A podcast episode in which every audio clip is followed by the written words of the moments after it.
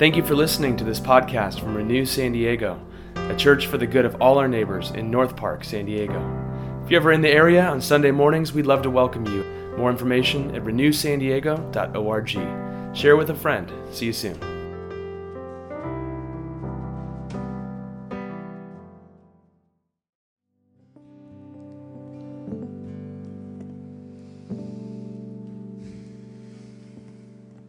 Today's reading is from the book of Psalms, Psalm 13. To the leader, psalm of David.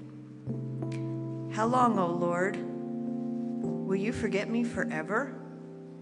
How long will you hide your face from me?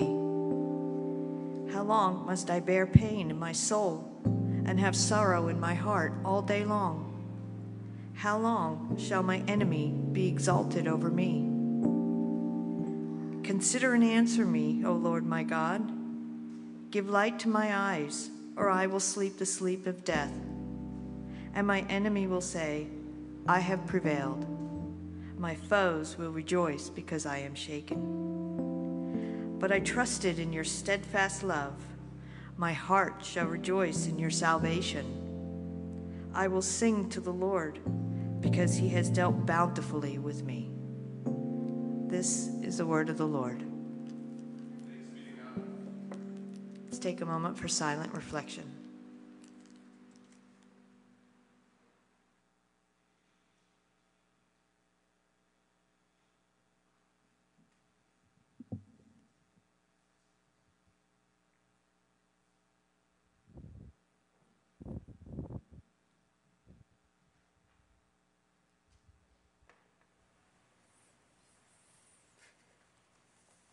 Let's pray together.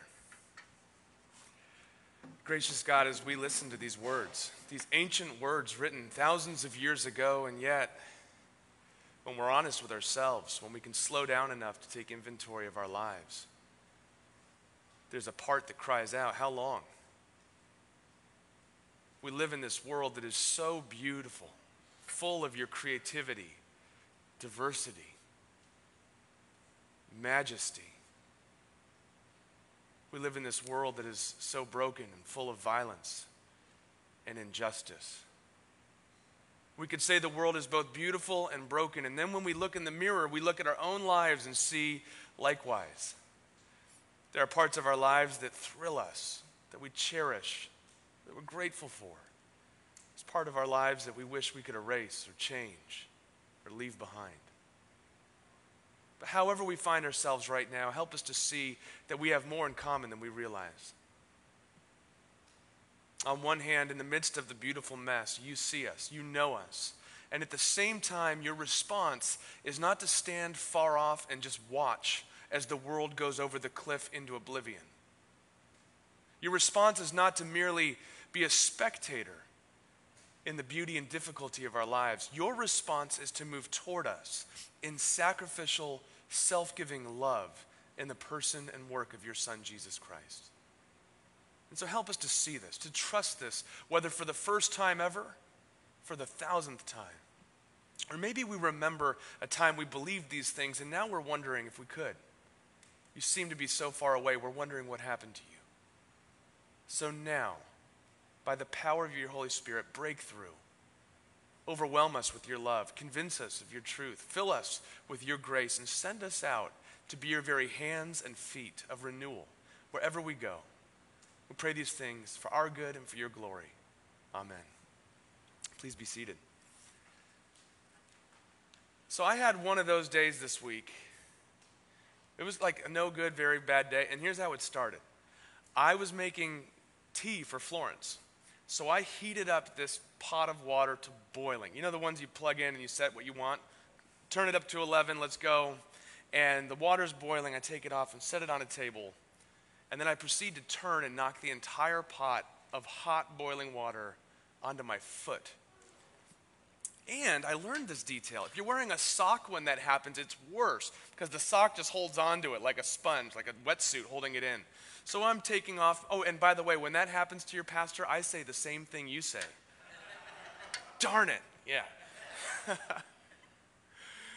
And so I get the sock off and I immediately run into the shower to get cold water on it as fast as possible. Because what I've learned from doing something like this before is when you burn yourself with boiling hot water, it just starts to cook your foot from within, and you have to stop it from cooking with ice cold water. So if you didn't know that, just by listening to this much of the sermon, I've already potentially added value to your life.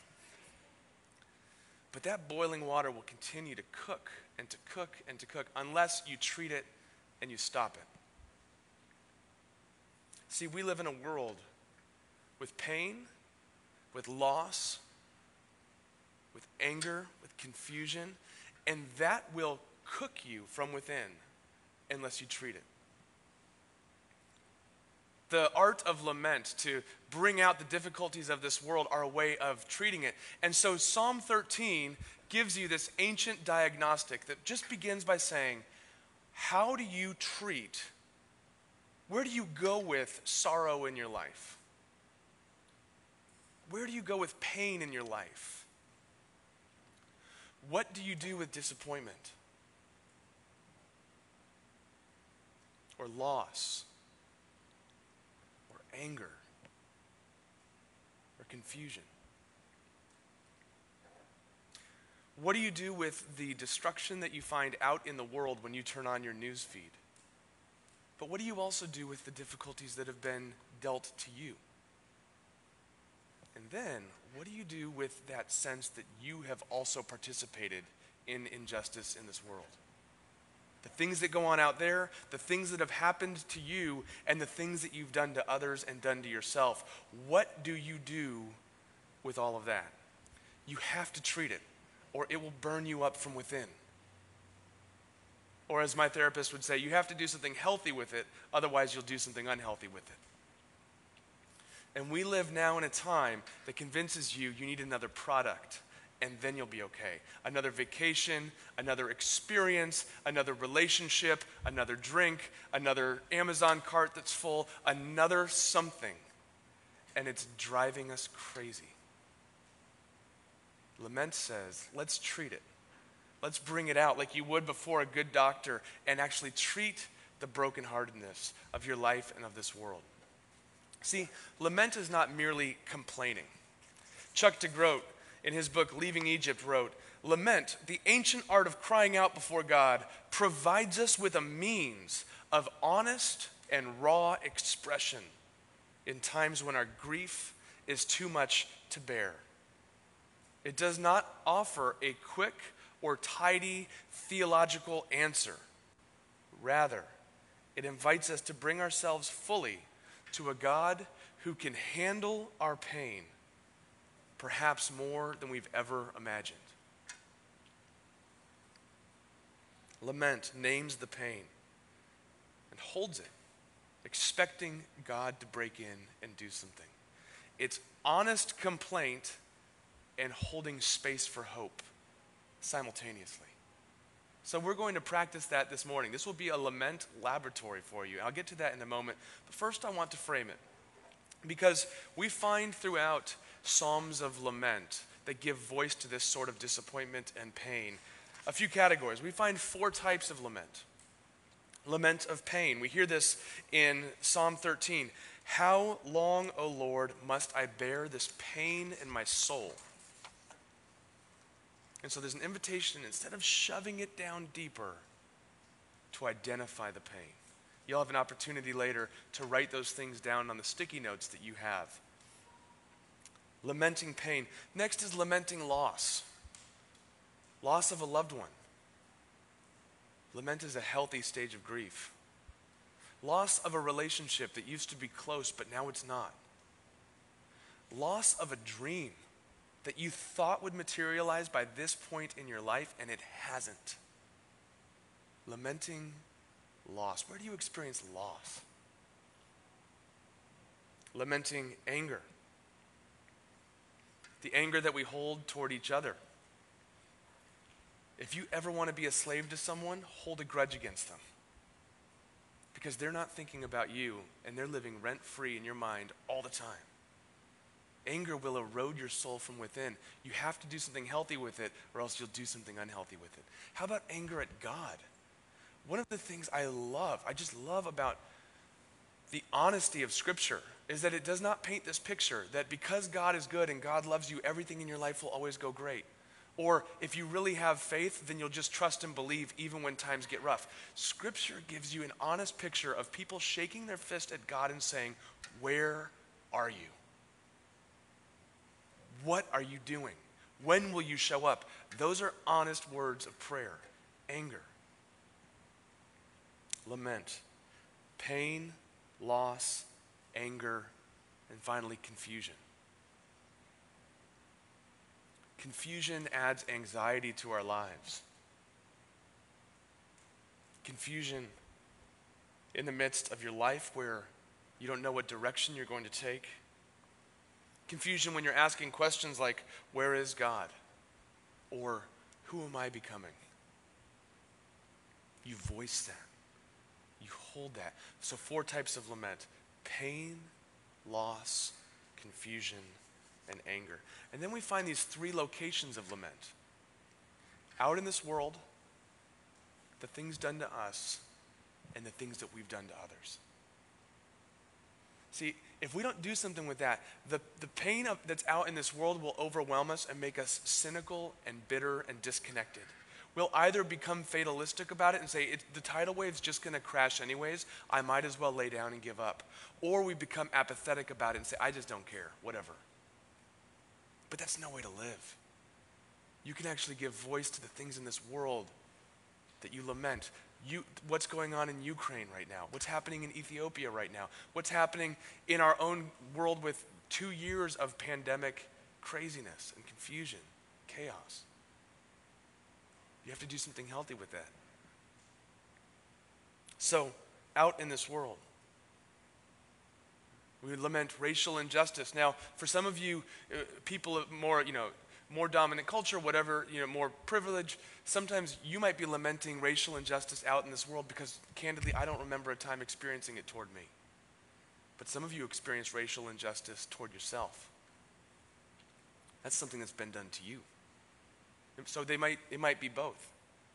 But we also lament all of the things that have been done to us. Somebody has snubbed you. Somebody has gossiped about you. Somebody passed you over for a promotion that you know you had earned, but you didn't get the political favor in the office. And you carry those things around. You have to do something healthy with it. Lament. You lament the things you've done to others. When you know that you were wrong and you did damage to that person through your words, through your actions Maybe you were the one doing the gossiping. Maybe you were the one that undercut someone else in your office because you were so convinced you had to win, you didn't think about the collateral damage of somebody else. You have to do something with that. The Christian tradition calls that confession. We actually get to offload those things. You don't have to carry them around and let them beat you down. You bring them to a God who longs to forgive. And we do it with hope. See, this Psalm 13 is a great case study where it's how long and why do I need to have the pain? And the enemies are gloating over me. And then what does the psalmist do? Hold space for hope and is willing to be open to God moving in this world. And he does two things. David looks David the author looks back and looks forward. Looks back. I trusted in your steadfast love. And that word steadfast love in Hebrew is one of the most powerful phrases in all of Scripture. It's a way of describing God's never giving up, never going to leave you, never forsake you, always will love you. You can count on it. That's steadfast love. So this person begins to reason with themselves and say, You have always been with me. And then they look to the future. One day my heart shall rejoice in your salvation. One day I trust that because you have always been here, that you will be here with me now and in the future. You hold it all together. Hope for God to renew and rescue. And later, Jesus Christ will enter into this world, will experience pain, will experience loss, will experience confusion will experience anger. And he will take it all upon himself, all the weight of the brokenness of this world on himself on the cross. dealing a death blow to death itself. In his resurrection, showing that these things are real and painful and confusing, and they will not have the final word. And so now we're invited to enter into that great story. Let's pray. Gracious God, as we join our voices with the psalmist saying, How long, O Lord? We ask now that you would meet us in this place and break through. So help us to do business with that deeper part of our lives that we so often skip over so that you could do your healing work in us, in our city, and in our world. Fill this time with your presence. We pray in your name.